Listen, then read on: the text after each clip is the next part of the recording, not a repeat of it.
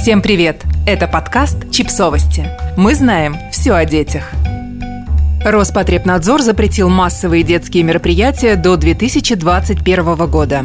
Пандемия коронавируса вносит все больше коррективов в привычный ритм жизни. Похоже, до следующего года у детей не будет никаких утренников и елок. Такие требования установил Роспотребнадзор для всех детских учебных заведений в связи с пандемией коронавируса.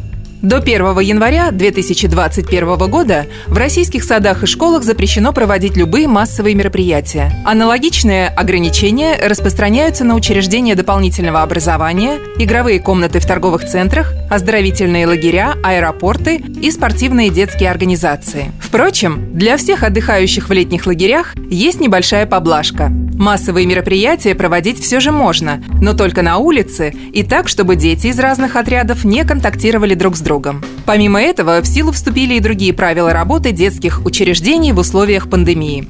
Каждый день у детей будут измерять температуру и заносить данные в специальный журнал. За каждым школьным классом закрепят отдельный кабинет, где будут проводиться все занятия, кроме уроков физкультуры, труда и некоторых других. Дошкольники также будут заниматься только в пределах своей группы.